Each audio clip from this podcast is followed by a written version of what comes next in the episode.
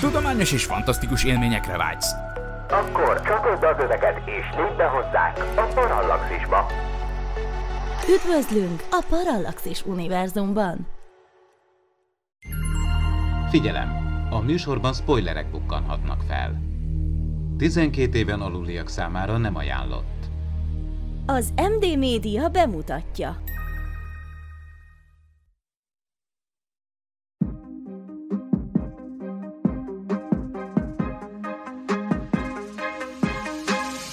Tudományos és fantasztikus élmények Norbival, aki geográfus, Miklóssal, aki fizikus, és Ádámmal, aki nem.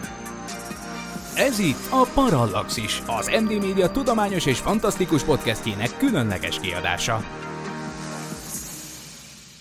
Sok szeretettel köszöntök mindenkit, ez itt a Parallaxis hetedik évadának első része a mikrofonnál Horváth Ádám Tamás. Mint biztosan tudjátok, hamarosan ismét magyar űrhajóst küldünk a világűrbe, a beérkezett 250 pályázatból egy éves kiválasztási folyamatot követően idén tavasszal mutatták be azt a négy jelöltet, akik esélyesek arra, hogy a Hunor magyar űrhajós program keretein belül 2024 végén vagy 2025 elején a nemzetközi űrállomáson folytasson majd tudományos kísérleteket.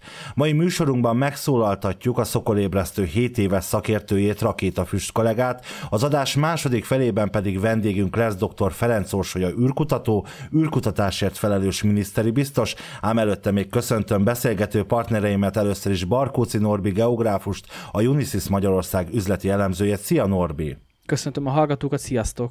És Vince Miklós fizikust, az LKH ELTE elméleti fizikai kutatócsoport tudományos főmunkatársát. Szia Miki! Sziasztok! Srácok, ez már a hetedik évad, nagyon izgalmas, nem? Komolyan? Nekem ez az első évadnyitom, úgyhogy nekem mindenféleképpen. Jaj, hát az évad szűz. igen, igen, tavaly évad közepén csatlakoztam, talán, talán pont, pont a közepén, úgyhogy most nekem ez az első évadnyitásom.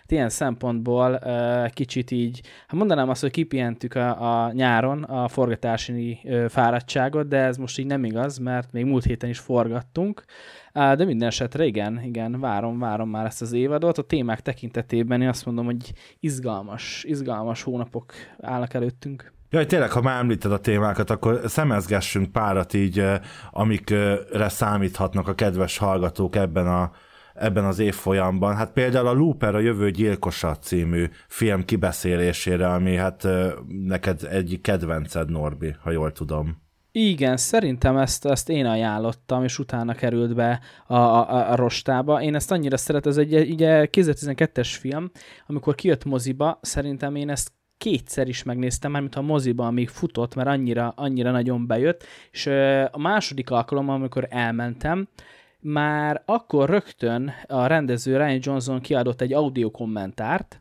úgyhogy azt én letöltöttem a telefonomra, fülhallgatóval beültem szépen a moziba, és második alkalommal a rendező kommentárjába a fülemben úgy uh, hallgattam végig, vagy néztem végig a filmet, és, és tehát na, na, nagyon jó volt, úgyhogy nekem kifejezetten egyik, egyik kedvenc ilyen filmem.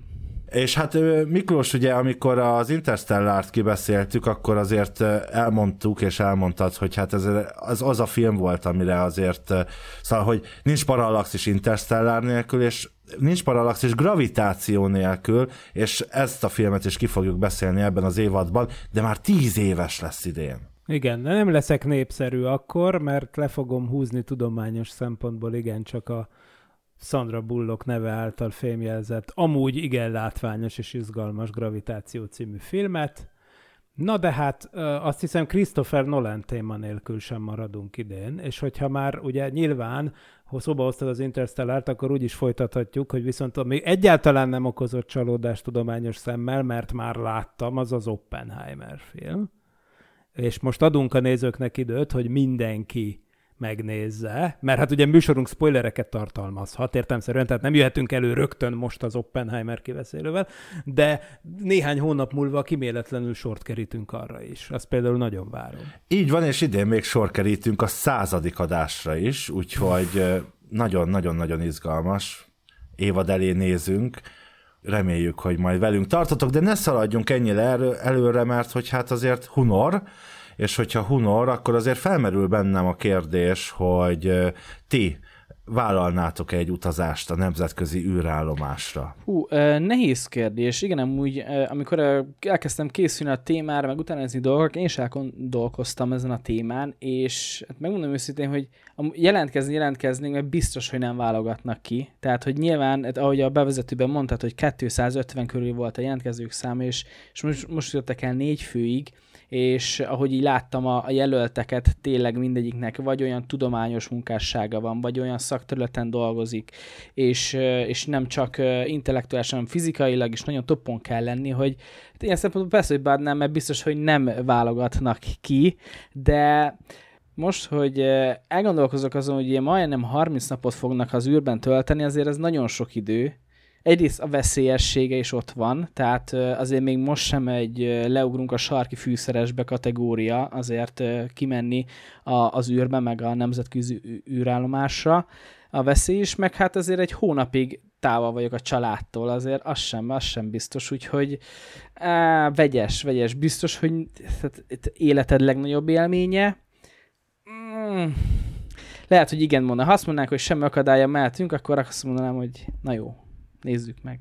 Hát ugye egyfelől én, amikor elkezdődött a kiválogatás, akkor felhívott egy, egy, egy barátom a Magyar űrkutatási irodától, hogy jelentkeztél-e már űrhajósnak, és hogy mindenképp jelentkezek, és akkor mondtam, hogy hát nem, én, én is úgy vagyok vele, hogy, hogy sajnos olvastam a kritériumokat, és ott rögtön szerepelt egy ilyen, hogy, hogy kell olyan látás, az mindegy, hogy, hogy mondjuk lehe, lehetsz egyébként szemüveges, de a segítséggel mind a két szemedre kell hozni valami látási szintet. Én viszont a jobb szememre tompalátó vagyok, ez azt jelenti, hogy hiába raksz elé bármilyen kontaktlencsét, vagy bármilyen szemüveget, a jobb szememmel én elég rosszul látok, és emiatt aztán rögtön tudtam, hogy, hogy hát itt, itt nem, nem annyira jöhetek szóba, ebből a szempontból. Egyébként például itt az egyetemen is például van olyan fizikus kollégám, aki elég sokáig eljutott a válogató, válogatóban, tehát hogy az utolsó előtti rostán még bent volt, tehát ilyen értelemben egyáltalán nem lett volna teljesen lehetetlen amúgy megpróbálni, de mivel, hogy a szemem az már kb. a, a, a, már a, a kiírás, amit lehetett olvasni a közigállás honlapon, ugye, mert hát végül is egy közalkalmazott. A magyar űrhajós ez egy köz, közalkalmazott, tehát ennek megfelelően meg volt hirdetve az állás megfelelő feltételekkel, illetve hát a jelentkezési kritériumok listája ott volt, és hát rögtön tudtam, hogy hát sajnos ezt az egyet én már kapásból nem teljesítem. Úgyhogy ezért aztán a, én is úgy voltam vele, hogy hát ezt, ezt, ezt nem, is, nem is nagyon éltem volna bele magam. Ugyanakkor, amit én elmondok nektek, hogy amit én szeretnék azért kipróbálni, az, az pont azért, mert a 30 nap is talán túl sok, teljesen egyetértek Norbival, hogy családtól távol lenni ennyi időt, nem is beszélve amúgy a felkészítésről, meg a rengeteg utazásról, ami ezzel jár, ami egyébként lényegesen több, mint az az egy hónap, amit az ISS-en töltenek, tehát most ezek kimennek majd Houstonba, kimennek ugye Kölnbe, ahol az Ézánnak a kiképző központja van, ide-oda, amoda, tehát hogy azért ezek a srácok itt rengeteget fognak utazni, és sokszor lesznek távol a családjuktól a következő időszakban. A, amire én szívesen mennék, azok olyan repülések, amikre oké, okay, hogy a gazdag emberek befizethetnek, de, de vannak olyan repülések, amikre kutatókat is ö, fölvisznek a kísérleteikkel együtt most már. A, például a Virgin Galacticnak, vagy a, vagy a Blue Originnek az ilyen rövid úgynevezett szuborbitális repülései, ahol csak olyan 5 percet vagy fönt az űrben, az pont elég arra, hogy elvégezd a kis kísérletedet például, vagy ha milliómos vagy, akkor csak bámulj ki az ablakon. Ugye William Shatner is ilyennel volt fönt, akiről annak idején beszélgettünk egy élő, különleges parallaxis adásban. Szóval igen, az a helyzet, hogy egy ilyenre viszont kapható lennék. Na hát akkor kedves hallgatók, amellett, hogy ne felejtsetek el lájkolni és feliratkozni, Amellett ne felejtsetek el minket támogatni a patreon.com per parallaxis oldalon, hát ha összekalapozunk Miklósnak egy ilyen szuborbitális űrugrást e, a kísérleteivel együtt. Na de ha már kísérlet, akkor azért engem az is érdekel, hogy ugye a régi Apollo 13 és ilyen ö, filmekben, ahol a, ré, a NASA régi ényét láthatjuk, vagy az, azokat, a, azokat az időket, időszakokat azért abban. Mm, berepülő pilóták, tulajdonképpen légierős pilóták, katonák úgymond ö, repültek például az Apollo programmal, vagy talán ha javíts ki Miklós, de gondolom a Gemini programmal korábban is, tehát hogy sok mindenre föl lehet készülni a földi gravitáció és a földi ö, helyzetben, és sok mindenre föl tudják készíteni az űrhajósokat, de hát azért manapság már sok-sok civil kutató, tudós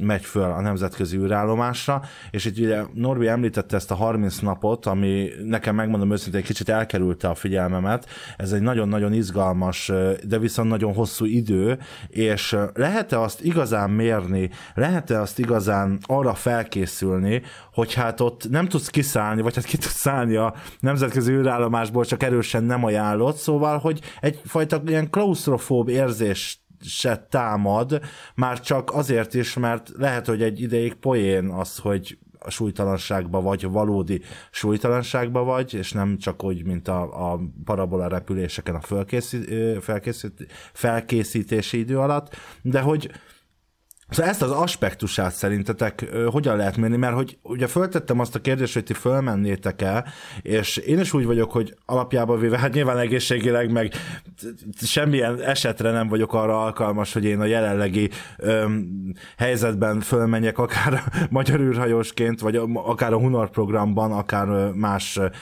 programban, viszont, viszont azért szerintem ez a legnehezebb része a dolognak, hogy ott, ott valóban egy ilyen kis kapszulában ö, lebegsz a föld felett, nincs kiszállás, ha pánikrohamot kapsz, vagy ha valami nagyon nagy probléma van, akkor is azért viszonylag sok idő még vissza tudnak hozni, arról meg nem is beszélve, hogy mennyi-mennyi pénz ez. Mit gondoltok erről? Azt úgy gondolom, hogy nyilván, amit Miki is említett, hogy itt évek, évekről beszélünk, ugye a felkészítés mielőtt felmennek, vagy tehát legalábbis legjobb esetben még most is másfél év múlva, most 24 vége, 25 elejét mondták körülbelül, ugye még addig több fellövés is lesz. Tehát ezeket biztos 100% ugye, hogy ezeket letesztelik a földön biztonságos környezetbe. Szóval például magát a klaustrofóbiát is, hogy ennyi ideig bírja a bezártságot, stb. Igen, de az bocsáss meg más itt földi körülmények között. Tehát, hogy, hogy más más itt egy klaustrofób teszt, mint ott a világűr peremén, vagy sőt, hát nem is a peremén, már a világűrben. Persze értem, de, de biztos vagyok benne, hogy lehet szimulálni elég jó közelítéssel, hogy oké, okay, most bezárunk egy nagyon kicsi szűk helyre, sőt, még, még itt van ugye még kisebb helyre is, azért már viszonylagosan ugye elég sok modulból áll a nemzetközi űrállomás, tehát ezért lehet ott jönni-menni. Tehát, hogy, és szerintem magát a klaustrofóbiát azt, azt viszonylag könnyen lehet mérni, hogy most valaki az, vagy, vagy kevésbé hajlamos, vagy, vagy, vagy jobban hajlamos. Például, és személy szerint én, a, én mondjuk az alvási ciklus felbomlását azt, azt, azt ö, sokkal nehezebben tudnám így, így tesztelni, vagy, vagy mondjuk elviselni, mert ugye tudjuk jól, hogy 91-2-3 perc alatt megkerüli ugye a Földet, 15 nap felkelte, 15 nap nyugta, ez olyan szinten fel tudja, hogy a biológia óránkat borítani, és, és én például magamon azt vettem észre, hogyha mondjuk egyszer vagy kétszer egymás követően nem tudom kialudni magam rendesen, onnantól kezdve minden rossz. Tehát, hogy az nem baj, hogy egész nap dolgozik az ember, vagy, vagy nem tudom, nehéz fizikai munkát végez, de hogyha nincs meg a pihenés mellé, az, az hosszú távon az, az nagyon ki tudja készíteni az embert. Hát én azért ezeket nem tartom egy nehézségeknek egyébként. Tehát ugye az ISS-nek, ahogy mondtad is, tényleg van egy nagyjából akkora tere, mint kettő Boeing 747-esnek a belső tere. Most egyébként, ha belegondoltok, hogy, hogy amikor ugye hát a Covid idején például mi a lakásunkban voltunk lényegében bezárva hónapokon keresztül, tehát jó, lehet, hogy túlvállaltuk magunkat, de igazából kb. tényleg még a, a kaját is rendeltük kívülről, meg minden, tehát a bevásárlást is tulajdonképpen futárokkal intéztük a legsúlyosabb időszakban ott 2020 elején, vagyis az az első hullám idején, amikor még senki nem tudta, hogy mennyire súlyos, és, és hát persze én, én, én is elcsodálkoztam azon, hogy igazából a mi lakásunknak a belső tere az, az ilyen értelemben talán meg az is lehet, hogy kisebb, mint az ISS-nek a, a szabad túlnyomásos belső tere. De kinézel az ablakon, akkor ott nem a világűrt és igen, a föld de, bolygót de hát, látod, hanem... Igen, ez így van, de, de ugyanezzel kapcsolatos viszont az is, amit mondott Norbi, hogy, hogy hát rendben van, hogy, hogy másfél óránként van egy napkelte, de hát ez nem érinti azt. Tehát ez, ezt akkor látod, ha éppen kinézel azon a kis ablakon. Vagy az gyönyörű kupolába elmész bámészkodni, de hát egyébként azt látod, hogy az, hogy égnek-e a lámpák vagy nem, az, az a Houstoni idő szerint történik, teljesen normális életciklussal, és, és hát szerintem ebből, ebből szerintem neked se lenne problémád, mert nem az van, hogy besüt a nap, aztán sötét lesz, vagy ilyesmi, nem, hát mi akkor égnek a fedélzeti világító testek, amikor Houstonban nappal van, és aztán lekapcsolják. Tehát van olyan modul, ahol amin egyáltalán nincs ablak. Persze, tudom, igen, igen, vannak ilyen modulok. Hát kutató modulokon rendszerint az van, hogy az összes fal az kb. Bele, be van ilyen, ilyen laborszekrényekkel fedve tulajdonképpen. Konkrétan ugye a bámészkodásra úgymond ott van az a gyönyörű kupola modul, a, a, ami tényleg egy fantasztikus, nagyon jó kilátást biztosít minden irányba, de de hát ugye nem ott tölti az ember a napját. És, és hát amúgy meg folyamatosan sötét van, tehát ilyen értelemben ugye az égbolton, még amikor ott süt a nap, akkor is nappal is azt látod, hogy az ég amúgy fekete. Tehát, hogy ilyen értelemben nem, nem hiszem, hogy ez borítaná meg. Lehet, hogy megborul a biológiai órájuk amúgy, de nem hiszem, hogy ettől. Amúgy vannak erre vonatkozó űrorvostani kutatások, majd legközelebb, ha űrorvos vendégünk lesz a Szokolébresztőben, akkor megkérdezem. Mostanában szokott lenni, úgyhogy ez egy izgalmas kérdés amúgy. Még izgalmasabb lesz a Mars utazásnál, teszem hozzá, mert a Mars az ugye az a vicces abban, hogy abban majdnem pontosan ugyanannyi ideig tart egy marsi nap, mint a földi, de csak majdnem és ezért aztán ott tényleg meg, ott tényleg látod fölkelni a napot, tényleg nem egy nem 24 óra, hanem talán 24 óra és még, még, még fél óra, vagy valami ilyesmi, de, de, de nagyon közel esik, de nem pont annyi, és ez így szépen idővel elcsúszik.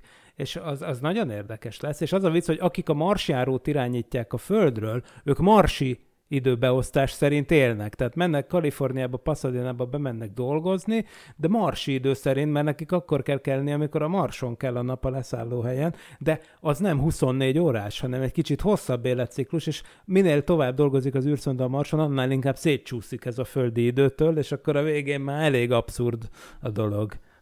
ugye ez, az, az, ez a szól, ugye? A szól, így, így van, a Marsi napot így hívják. Hát a Marsi című filmben azért hosszan-hosszan beszéltünk eh, erről. Ja, tényleg, no de tényleg. még nem a Marsra utazunk, bár lehet, hogy Igény 2045 környékén talán uh, megtörténik, és akkor még egy száz évet várunk, hogy magyar Marsi is legyen.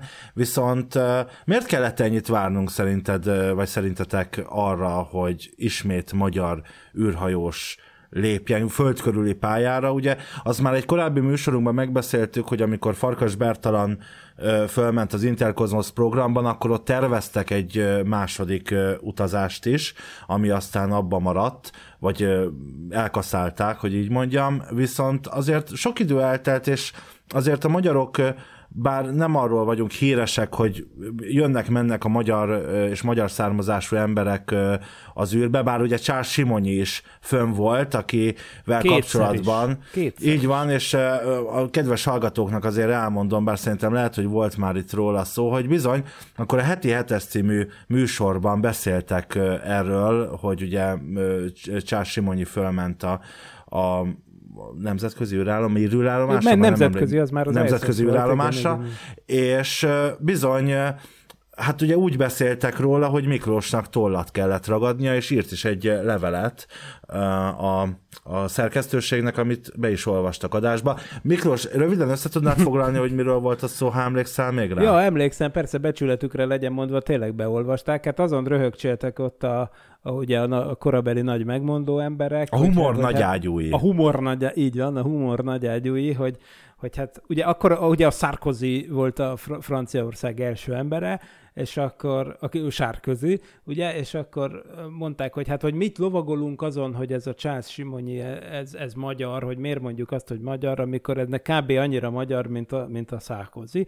és akkor beírtam, hogy hát azért srácok, ez nem teljesen így van. Egyrészt ez a fickó, ez, ez Budapesten született, itt járt iskolába, ugye apja Simonyi Károly a nagy fizikus volt, aztán ugye ő fiatalon lelépett valami diák olimpián, vagy valami hasonlón keresztül, Dánián keresztül Amerikába, de, de ugye a test, testvérem mind a mai napig itt lakik Budapesten, és ő ezer szárral kötődik a magyar tudományhoz és kultúrához, ugye alapítványokon keresztül támogatta például a Magyar Tudományos Akadémiának több projektjét, ismeretterjesztő dolgokat, meg mindenféle ilyen, ilyesmit, tehát hogy, hogy a, a, ugye a Mission patch ami ott volt rajta, vagyis a küldetés emblémáján ilyen jó nagy magyar zászló volt, tehát magyar nyelven beszélgetett rádióamatőrökkel, magyar kísérletekbe is részt vett az ISS fedélzetén, például a magyar sugárdózismérőt is használta. Pille? A pillét, így van, nagyon felkészültél, zseniális, ugye ez egy nagy sikertörténet, amire teljes adást ki lehetne tölteni, de most nem, nem tesszük meg. Na szóval ez van, hogy,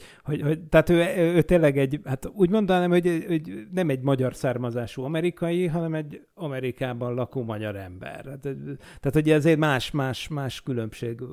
De szerintem azért ez, ez, ez más szint, és akkor ezt én megírtam a heti hetes, kedves heti hetes, és akkor, de, de tényleg azért becsületükre legyen mondva, hogy ezt tényleg felolvasták, és ez az Ádám meg is találta a YouTube-on egyszer, de egy évekkel később, mit tudom, 10 vagy 20 évvel később lassan. Nem, 20 még nem telt el azóta 20 év, ugye 2007-ben volt az első repülése, és ez akkor volt, tehát akkor, de, de akkor, tehát 2007-es korabeli felvétel.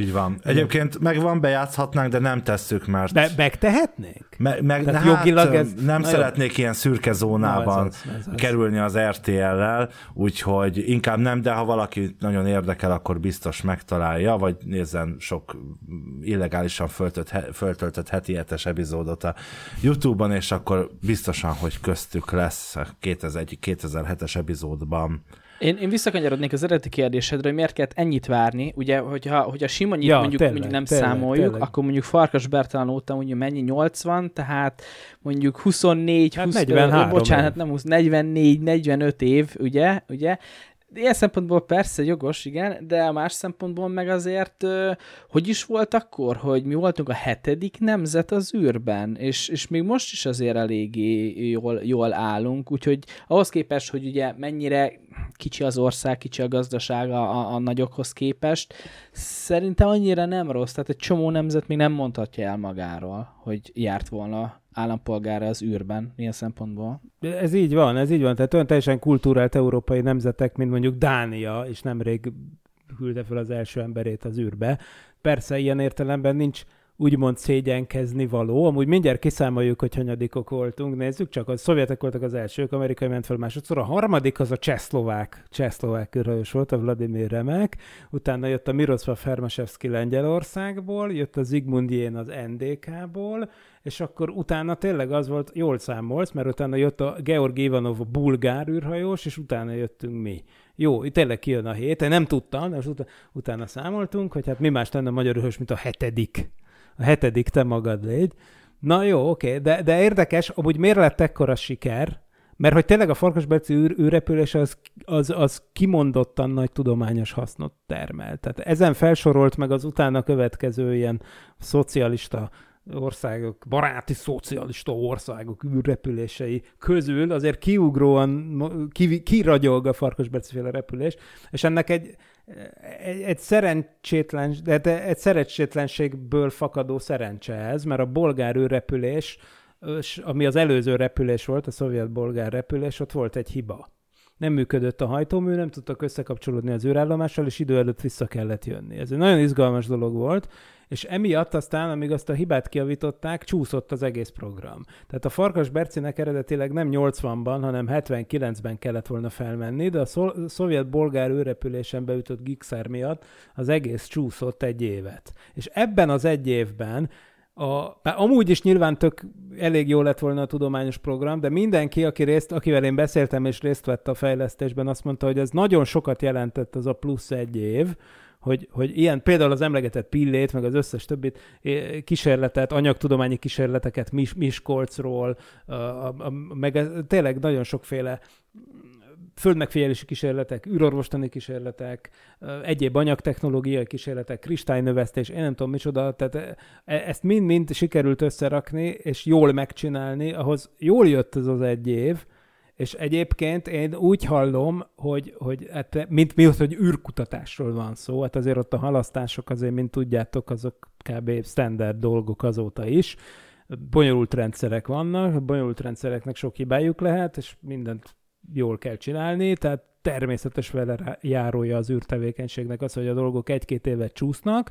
Én azt hiszem, hogyha például a Hunor repülés is mondjuk egy évet csúszna, akkor az, az akár ugyanúgy, mint a Berci esetében még a javára is válna. És egyébként tegyük hozzá, hogy a Berci repülés a Stokkal vonóval 8 nap volt, ez meg 30. Tehát itt eleve egy sokkal nagyobb, sokkal kiterjedtebb és sokkal komolyabb dolgot lehet művelni. Engem nagyon érdekelne az, hogy bár az arányokról olvastam, hogy milyen arányban jelentkeztek férfiak és nők, amit most így hirtelen nem tudok beidézni, de azt hiszem, hogy jóval kevesebb hölgy jelentkezett, mint férfi. Viszont ugye a négy kiválasztott űrhajós mindegyike férfi. Nem lenne Nyilván ez egy teoretikus kérdés, mert nem ezeken múlik, hogy most férfit vagy nőt küldünk föl, de hogy nem lenne szebb dolog nőt felküldeni, hogy, hogy legalább egy... Szóval a NASA az legalábbis az amerikai hollywoodi filmekben mindig próbál pisziskedni ilyen értelemben, hogy legalább, legalább egy, egy nő lenne a négy közül. Nyilván vannak, mondom, szakmai szempontok, tehát most ettől egy picit el tudunk talán tekinteni, hiszen nem látunk bele a pályázati folyamatba, meg a kiválasztási folyamatba. Ö, majd, majd belelátunk, ugye meg fogom kérdezni, hogy ezt a kérdést konkrétan tervezem neki szegezni az adásunk második felében elhangzó interjúban, amikor is Ferenc Orsolyát, aki egy nő, by the way, fogjuk megszólaltatni, arról, hogy nőként és űrkutatóként hogyan értékeli azt a helyzetet, hogy a négy közül láthatóan mind a négyen férfi, de, de bizony tényleg itt inkább arról van szó, hogy már a, én, én feltételezésem szerint, hogy a bemenő oldalon már kevesen jelentkeznek a nők közül. Tehát itt, itt, itt tényleg egy ilyen szoci, ö, szo, szociológiai problémáról van szó. Tehát egyszerűen azt látjuk, és ezzel ellen kell küzdeni, hogy, hogy még mindig az van, hogy vannak a fiús dolgok, meg a lányos dolgok, és ez még mindig bele van ivódva annyira a köztudatba, hogy, hogy annak ellenére, hogy természetesen tök jól tudnának szerepelni például egy űrhajós válogatáson a nők, de nem jelentkeznek annyian. Most a NASA egyébként, az igaz, hogy a NASA PC-skedik, ha úgy tetszik, de azt általában úgy csinálják, hogy, hogy ha, meg, ha ki van adva mondjuk egy politikai kvóta, hogy mit tudom én, legyen ebben az űrhajós csoportban N darab, mit tudom én, színesbőrű űrhajós, mondjuk, vagy most mondtam valamit, ugye volt ilyen, akkor, akkor, akkor ezt a NASA-nál az csak úgy fogadható el, hogy rendben, de akkor mindenkit fölveszünk, a, aki jobb pontszámot ér el, mint a legjobb ilyen. Tehát olyan, olyan hogy, hogy olyan elvileg se történhet sem meg, mert az nem lenne korrekt, hogy, hogy valakit ö, alacsonyabb pontszámmal felvesznek egy olyan helyre, ahol más Csak valaki... pozitív diszkrimináció Igen, így van, miatt. így van, így hmm. van. Hát ugye egy numerus clausus, minden, minden ö, ilyen minimum, minimum kvóta az egy zárt kvóta másokra nézve, ugye? És a NASA ezt pontosan tudja, ezért ott az az elv, hogyha mondjuk azt mondja az éppen aktuális politikai direktíva, hogy most legyen egy, egy, egy mit tudom én, kékhajú űrhajós, és a kékhajú űrhajós az 22-nek fut be, akkor megkérdezik, hogy oké, okay, de akkor van keretünk arra, hogy felvegyünk egy 22 fős űrhajós osztagot? És ha erre is azt mondja a politikus barátunk, hogy igen, megoldjuk, akkor fölvesznek egy 22 fős űrhajós osztagot. Ezzel, ezzel amúgy tök, tök jó, hogy eh, nasa ilyen van, és ezzel nagyon egyetértek, mert tényleg amikor ilyen eh, szakmai szempontok alapján kell, hogy eh, a bírálat meghozatalra kerüljön, és, és tényleg olyan dolgokat kell végrehajtani, amik tényleg nem arról van szó, hogy én most nem tudom, valamit elrontok a munkahelyem, és akkor na bum, hanem, hanem hogy tényleg ilyenek, vagy, vagy akár tehát emberélet is ugye, ugye közrejátszhat. Ilyenkor hogy mondjam, igen, tehát hogyha van, aki szakmailag, szakmailag jobb, kimutathatóan, akkor, akkor ez a túl, túlzásba vitt politikai korrektség kontraproduktív tud lenni könnyedén. Na de tegyük gyorsan hozzá, hogy viszont lássuk be, hogy nem 22 fősek a NASA űrhajós csoportjai, hanem 9-10. Tehát, hogy, és tele vannak, például legutóbbi NASA űrhajós válogatásban kb. fele-fele arányban vannak a nők. Ez tehát azt jelenti, hogy éppen abból, amit az előbb mondtam, ebből az következik teljesen egyértelműen, hogy minden sztereotípia hülyeség, mert lám-lám, még ilyen kiválasztási elvek mentén is mondjuk a társaság fele a legutóbbi NASA űrhajós osztagban nő volt. Tehát ezek ki, tényleg kitűnő szakemberek. Lehet, hogy ennyi idő kellett az, hogy le, leve, levegy, le, leszedjük magunkról ezt, ezt, ezt az öröklött dolgot, hogy ugye beszéltük, hogy még 80-as években Farkas Bertan idejében ugye vadászpilóták, és ugye főleg katonaság, és ugye katonaságban kik fognak jelentkezni, nyilván sokkal nagyobb lesz a férfiak reprezentációja, és lehet, hogy ennyi idő kellett ahhoz, hogy, hogy ez, ez, ez kiforogja magát a rendszerből, és, és például NASA-hoz lehet, hogy ugyanolyan arányban jelentkeznek férfiak és nők. Ezt nem tudom. Egyébként, ha már fiús és lányos dolgok, azért bár nem reprezentatív jellegű, de nekünk is van egy felmérésünk, amiből azt derül ki, hogy a hallgatóink 80%-a férfi, még 20%-a nő, azért ez nagyon-nagyon izgalmas kérdés, ugye nekünk itt egy visszatérő problémánk a Parallaxis univerzumban, hogy, hogy a női hangokat becsábítsuk, és, és nők és hölgyek is vezessenek nálunk műsort. Mégsem, mégsem érünk el sikereket, jelenleg Magdi az egyetlen női műsorvezetőnk, szóval, hogy de ugye ez visszacsatol, és az űrhajósnál is ez van, mert nyilván, hogyha a hallgatók 80%-a férfi, akkor az ilyen meghirdetésekre jelentkező emberek 80%-a is férfi lesz, és hogyha öt műsorvezetőt választasz ki, akkor még lehet, hogy bekerül egy nő, de ha csak négyet, akkor jó eséllyel nem. És hát ugye ez, ez, ez a probléma. Na de nem csak a nők vannak alul reprezentálva egyébként, a, a legalábbis a Hunor programban, de az, az unblock mondjuk az űrutazás területén, hanem a gyerekek is, mert hogy még kisgyerek nem járt a világűrben, Hála viszont Isten. ugye itt van velünk a szokolébresztő állandó ö, szakértője, rakétafrüst kollega, úgyhogy most őt kérdezzük. Azt mondja Miki, hogy hál' Istennek nem járt még kisgyerek az űrben. Rendben, tehát Rakétafüst kollégát, a Szokolébresztő 7 éves űrszakértőjét kérdezném arról, hogy mit gondolsz arról, hogy újra magyar űrhajós megy fel az űrbe. Mit jelent ez egy 7 éves kisgyereknek ma Magyarországon? Hát én ödülök, és szerintem ez jó, hogy újra megy az űrhajós megy, az nagyon, tehát az, az szinte újra történelem, mert a világon még csak, ha jól számolom, csak három magyar űrhajós repült. Háromszorra repült magyar ember az űrbe, de az igazából csak kettő ember volt. Csak az egyik kétszer volt. Úgy értem, hogy a harmadiket is vele számoltam. Aha, aha. Tök jó lesz, meg nemrég hallottam, hogy az amerikaiakkal fog felmenni, tehát szerintem ez, ez tök jó. És hogyha mondjuk ő ott lesz az ISS-en, és mondjuk csinál valami olyasmit, ami egy gyereket érdekelhet, mondjuk, mit tudom én, csinál valami műsort, mert a Farkas Berci annak idején azt csinálta, hogy gyerekeknek mondott esti mesét az űrállomásról. De hogyha lesz megint valamilyen műsor, akkor szerinted mit csináljon ott a gyerekeknek ez az űrhajós? Van erre ötleted? Mit mutasson be? Nem tudom, biztosan ilyen vicces dolgokat, amit a Macsi filmben is van, és tehát olyanokat, hogy így lebeg a víz, meg bemutatja a súlytalanságát, meg ilyesmiket, és akkor ilyen vicces dolgokat. Ja, ilyen tornamutatványokat, Igen. meg ilyen makiságokat? És ha mondjuk fizikai kísérleteket csinálna, az téged érdekelne? Igen. Biztos? Igen. És ha mondjuk felmehetnél az űrbe, Fölmennél? Ő nem, mert szerintem ez egy veszélyes vállalkozás, viszont ő, saját rakétákat megtervezgetünk. De akkor arra nem ülnél rá?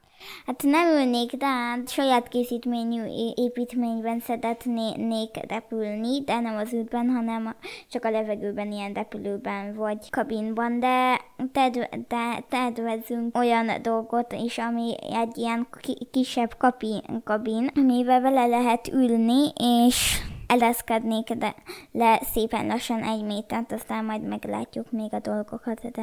És a súlytalanság érzése az érdekelne? De azt nagyon is szeretném, de ha majd nagyobb leszek, akkor majd valószínűleg is ki, ki is tudom majd próbálni. Hát nagyon szépen köszönjük Rakétafüst kollégának a gondolatokat, amelynek keretében meghallgathattuk a következő generációnak a reakcióját. Ugye Rakétafüst kolléga az űrrepülés környékén már olyan 9 éves lesz, ami azt jelenti, hogy bizony nyilvánvalóan maradandó emlék lesz az ő számára ez az űrrepülés. És én abban is biztos vagyok, hogy maradandó élmény lesz a kedves hallgatóink számára, hogy a műsor második felében egy rövid, nagyon pici szünet után Miklós fog beszélgetni dr. Ferenc Orsolya űrkutatóval, űrkutatásért felelős miniszteri biztossal, úgyhogy egy rövid szünet után folytatjuk, maradjatok velünk. Hogy milyen a parallaxis? Tudományos? Fantasztikus? Vicces? Elgondolkodtató? Olyan tökéletes, hogy kép sem kell hozzá? Légy részes a tudományos és fantasztikus utazásainknak, lép be univerzumunk színes világába, és légy a támogatónk! A részleteket keresd a Parallaxis univerzumban. Segíts tudományos ismeretterjesztő munkánkat, és más exkluzív tartalmak mellett hallgass premier előtt podcastünk legújabb epizódjainak lényegesen hosszabb változatát. Kizárólag a Patreon oldalunkon. Még több Miklós, még több Norbi, még több Géza, még több Ádám, még több Parallaxis Podcast. A hosszabb jobb. Patreon.com per Parallaxis. Itt van velem dr. Ferenc Orsolya, űrkutató és űrkutatásért felelős miniszteri biztos. Eh, Éppen egy szabadtéri beszélgetésen vagyunk, egy gyönyörű helyen és időben, és hát eh, a témánk az mi más lehetne, ugye, mint a Hunor program, de még mielőtt erre ráfordulunk, mindenképpen egy ilyen személyes vonalú kérdést is föltennék, hogy természetesen az édesapád az egyik nagy megteremtője tulajdonképpen a magyar űrtevékenységnek, még a 60-as évek elején. Na most gyakorlatilag ebben nőttél föl, tehát az űrkutatásban. Tehát, hogy, hogy, hogy, hogy hogyan alakult ez, milyen volt, mikor, mikor alakult ki, vagy egyáltalán megnevezhető egy olyan pillanat, amikor elhatároztad, hogy ezzel akart foglalkozni. Hát nagyon izgalmas gyerekkorom volt, azt mondhatjuk, tehát eh, azért azokkal az óriásokkal én közeli, ha, ha szabad így mondani, ők ugyan felnőttek, én gyerek voltam, de baráti viszonyban voltam, mint Apáti István vagy Pap László, nagyon Simonyi Károlyt, ifjabb Simonyi Károlyt is. Így gyerekkoromban már ugye azért tudtam, hogy kicsoda, mert hát a, a, két, a Simonyi család és az én családom azok barát baráti kapcsolatban vannak a mai napig, és valóban édesapám és édesanyám is ebben a szakmában ö, mozogtak, és mint Simonyi munkatársai, és én gyerekkoromban már teljes természetességgel konstatáltam, hogy ilyen furcsa kis hegyes valamik vannak a szekrény tetején, azról utólag értesültem, hogy rakéták, és egyébként most ugyan nincs bennük hajtóanyag, de ha lenne bennük szilárd hajtóanyag, akkor ezek fel is mennének elég magasra. Meteorológiai rakétaként voltak eladva, de hát valójában ez akkor ugye a műegyetemi hallgatóknak a, a terméke volt. És nem is realizáltam, azt hiszem talán a gimnáziumi évekig, hogy ez mennyire különleges, azok, mennyire különlegesek azok a témák, amiket én gyerekként hallgathatok, és milyen különleges emberekkel. Aztán, amikor én is a matematika és a fizika felé fordultam a Trefort, akkor Ságvári Endő gimnázium tanulójaként, akkor kezdett egyre jobban mozgatni az a gondolat, hogy igazából hát meg kéne próbálni ezt a villamoskart a műegyetemen.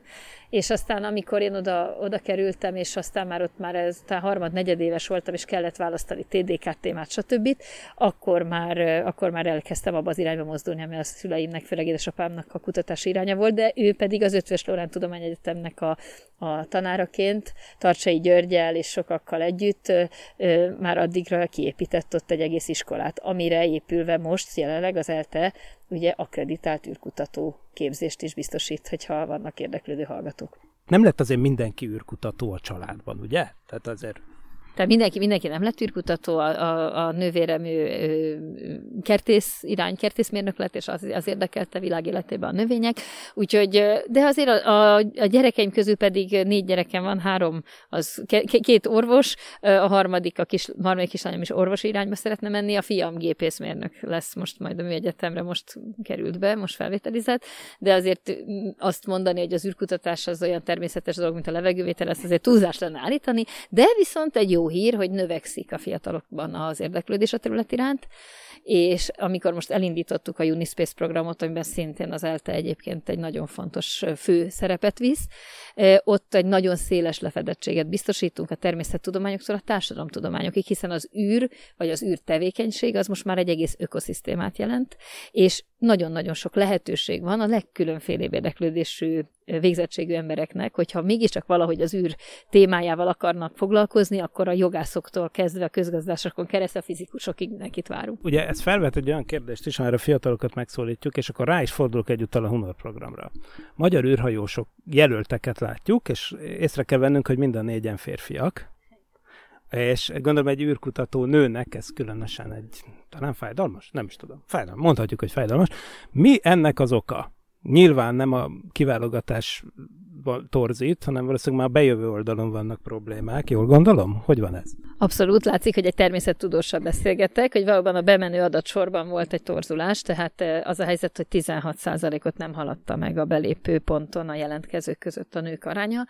Hogy értsük, összehasonlítsuk az Európai Ürügynökségnek a válogatásán, ugye ez egy másik strangon zajlott, ott 23.500 jelentkezőből választottak ki 5 professional astronaut és 11 tartalékos, tehát összesen 16 főt. Ott, ott vannak nők, de ott 25% körül volt a nők aránya. Na most ugye, ha négy jelölt megy a tréningbe, tehát négy jelöltet tudunk kiképezni egyáltalán, akkor abból nyilvánvaló, hogy ha csak legalább egy nő, az 25%-ot jelent a négyből egy. Tehát már az elején sejteni lehetett, hogy a 16% kicsit vékony. Semmilyen módon nem jelent meg a, a, a válogatásban az, hogy most ki férfi, ki nő, sem pozitív, sem negatív diszkrimináció, tehát nem erőltettük a kvótanőket és a gendert, egész egyszerűen nagyon sokszor kódokkal mentek a jelöltek a különféle teszteken, az online teszteken, és így tovább. Az Európai Ügynökségnek külön két fordulója volt Hamburgban és Kölnben is. Teljesen, ha lehet így mondani, személytelenül zajlott a válogatás, és ezt adta a vége. Három mérnök és egy orvos, és valóban minden négyen férfiak.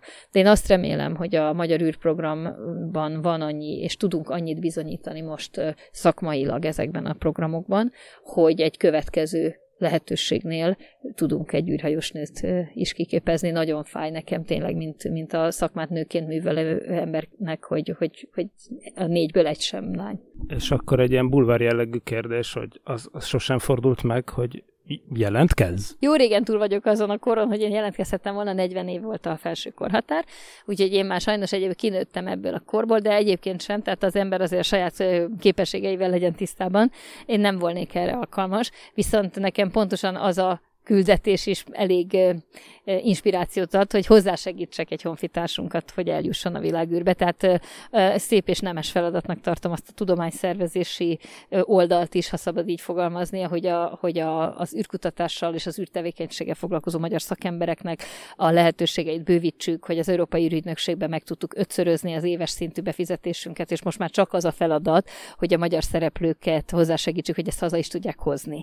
Tehát én inkább így gondolom bejárni a, a világűrt képzeletben, de Egyébként, hogyha ha már olyan technológiánk lenne, mint a Star Wars-ban a Millennium Falcon, akkor egyefene akkor én is beülnék oda a C-3PO mellé a hátsó sorba, de nem tartunk még itt, úgyhogy nem.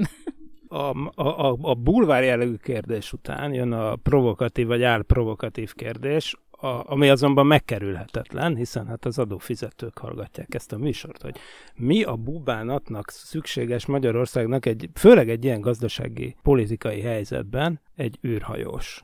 Igen, egyáltalán minek űrkutatás, meg minek űrtevékenység, pláne egy ilyen kis országnak, aki csak 10 milliós. Na most akkor nézzük meg, hogy ezzel hogy áll a világ többi része. Csehország szintén 10 milliós, Portugália szintén, Izrael szintén, Lengyelország ugye 40 milliós, de azért mégiscsak velünk összemérhető regionális társunk. Mindegyikőjük nagyságrendekkel több pénzt fordít az űrtevékenységére, és már több mint 10-15 éve, sőt Portugália esetében még, még nagyobb múltra tekint vissza, és óriási űrkutatási kapacitásokkal rendelkeznek. Ha az Európai űrügynökségi befizetéseket nézzük, akkor Csehország per capita, tehát per fő közel 5 eurót fizet be az Európai Ügynökségbe. Ez nem maradott ez a pénz, azt aztán az adott országnak a kutatói, mérnökei, vállalatai hazaviszik a projekteken keresztül. Magyarország két és fél eurónál tart. Tehát még, még utolsó értük a cseheket. Most miért csinálja ezt mindenki? Azért, mert baromira megtérül. Egyrészt megtérül az űriparban, ugye ez egy tudás alapú iparág, és tudás alapú társadalomban tudás alapú ipar nélkül nehéz alkotni. Tehát ez nem csak megtartja a magasan képzett munkaerőt, de még akár be is vonz máshonnét is hasonlóan magas kép, képzettségű embereket, és ilyenekhez nagy projekteket és nagy lehetőségeket kell teremteni, mert különben ezek a magasan képzett emberek elmennek mondjuk más országokba, ahol ilyen lehetőségekhez hozzájutnak.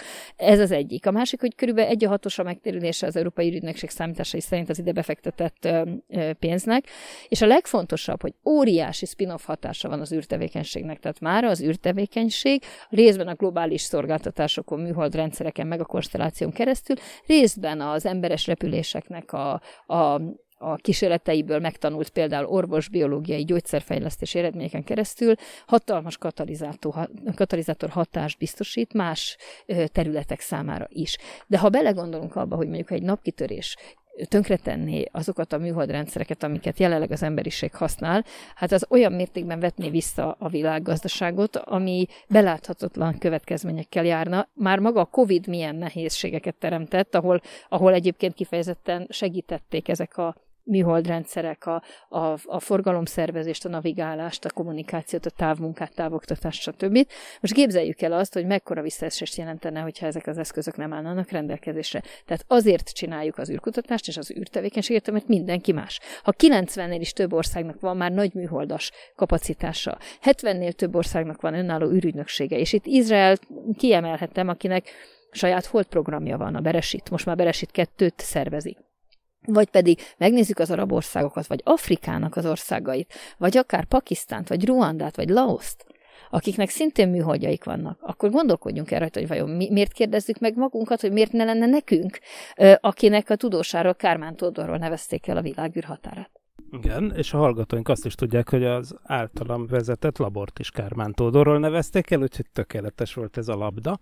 Na most a magyar űrrepülésről, erről a mostaniról ugye 2019 óta hallunk. Most 2019-ben egyetlen egy módon lehetett embert juttatni az űrbe a kínai kívüli világból, a, az orosz szajúz űrhajókkal, ezért aztán természetesen akkor biztosra vettük a hírek alapján, hogy itt arról van szó, hogy majd velük megy fel a magyar űrhajó, és ehhez képest engem eléggé meglepett, amikor kiderült, hogy az Axiom, tehát a, ugye rajta keresztül ugye a Dragon, a SpaceX űrhajója fogja fölvinni a magyar űrhajóst. Most nem tudom, hogy itt ebből mennyi a nyilvános, de itt hogy lehet, hogyan történt ez, hogy, hogy végül az, az amerikaiak alá tudtak ígérni az oroszoknak, vagy hogy megy ez? Valóban 2019-ben az oroszokkal kezdtük el a tárgyalást, mert egyedül ők álltak rendelkezésre. A kínai képességeket, a kínai kapacitás az nem nemzetközi forgalomra van tervezve, ők a kínai tajkonautákat viszik föl, és egyelőre még mást nem. Tehát minden nemzetközi űrhajóst 2011-től, amikor a Space Shuttle programot ugye az amerikaiak lelövik, minden nemzetközi űrhajóst az oroszok visznek föl a Soyuzokon. Na most ehhez képest mi ugye velük kezdünk tárgyalni, majd 2020-ban, amikor sikeresen a Dragon Crew sikeresen teszteli a, a személyes jelenléttel a, az űrhajóst, akkor azonnal fölveszik a kapcsolatot velünk az Axiom szakemberei, és megkezdjük a, a tárgyásokat, hiszen ez egy újabb lehetőség volt, és a mi dolgunk az, hogy a lehető legkedvezőbb, Magyarország számára a lehető legkedvezőbb konstrukcióban sikerüljön ezt a programot lebonyolítani, és biztosan állíthatom a jelenthettem a hallgatóságnak, hogy ezt sikerült is megtalálni, tehát egy Magyarország számára mind szakmailag, mind egyéb kondícióiban egy nagyon kedvező konstrukciót tudtunk, tudtunk kitárgyalni, és így egyébként szakmailag is maximálisan erős támogatást kapunk a, az amerikai féltől. Na most az internet népe úgy véli, hogy az Axiom 4 repülés egy 14 napos 14 napos küldetés lesz, viszont eredetileg olyanokat is olvastunk, hogy egy 30 napos vagy ilyesmi küldetés. Na, most jelenleg hogy áll lesz, vagy ez még tárgyalás alatt van? Ez is egy nagyon fontos eredmény, hogy ez lesz az első olyan axiom küldetés, ami 30 napos lesz, és ebben, ha szabad annyit mondanunk, van szerepe a magyar programnak, tehát mi egy nagyon komoly eh, szakmai tárgyalássorozat után tudtuk azt eh, végül eh, elérni, hogy valóban ezt a 30 napos programot, ezt, eh, ezt az Axiom Space és, és az amerikai partnerek betervezzék. Tehát az AX5-ös az első, amelyik ilyen konstrukcióban 30 napos lesz.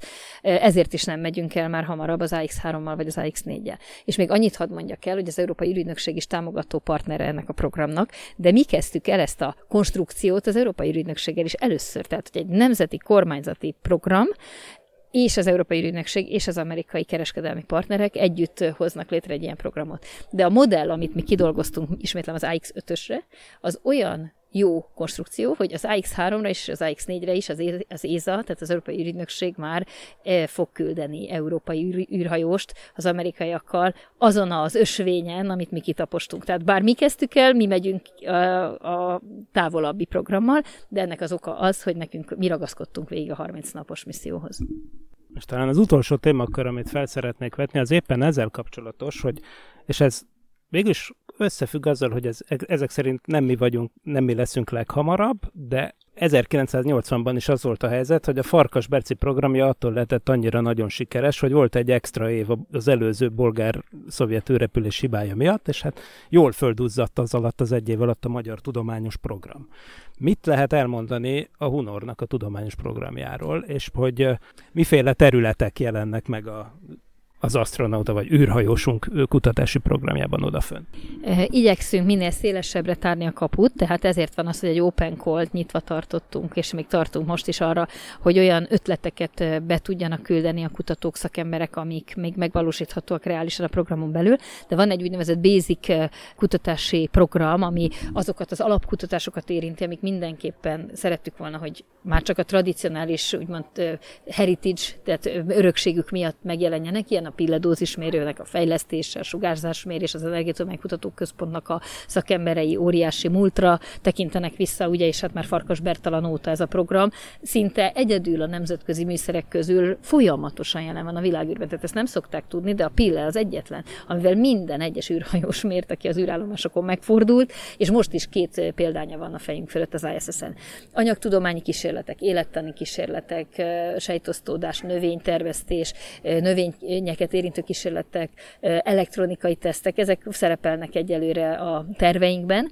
A program feltöltése még zajlik, de szerencsére, ha úgy tetszik, van időnk, hiszen 24 vége, illetve 25 eleje a várható start időpont. Ez a bizonytalanság, ez még elég sokáig meg fog maradni, tehát nem azért nem mondjuk meg, mert feszíteni akarjuk a hallgatóság idegeit, hanem azért, mert ez nem Magyarország hatáskörébe tartozik, hogy pontosan ez a start hogyan lesz beütemezve, hiszen az összes addigi programnak az esetleges csúszása az nyilván csúsztatja a többit is. Tehát erre azt tudom mondani, hogy még, még a realitás az a 24 vége, de lehet, hogy ebből 25 első fél éve lesz. Hát nagyon szépen köszönöm a beszélgetést Ferenc Orsolyának, és további sok sikert kívánok ehhez a valószínűleg eléggé stresszes munkakörhöz, ami mindennek az előkészítésével és koordinálásával jár legközelebb augusztus 31-én jelentkezünk, akkor Gézával és Norbival fogjuk kibeszélni a Napfény című science fictionnek a tudományos vonatkozásait. Sziasztok! Sziasztok! Nem volt elég a tudományból és a fantasztikumból? Olvasd a parallaxis.emtv.hu, lájkold a Facebook oldalunkat, nézd a YouTube csatornánkat, és hallgassd a Szokolébresztőt a Tilos Rádióban. A Tudományos Újságíró Klubja és a Tudományos Ismeretterjesztő Társulat által a Juhari Zsuzsanna díj külön díjával jutalmazott blog podcastjét az MD Media készítette. Kreatív producer Horváth Ádám Tamás. Hamarosan jön a következő rész.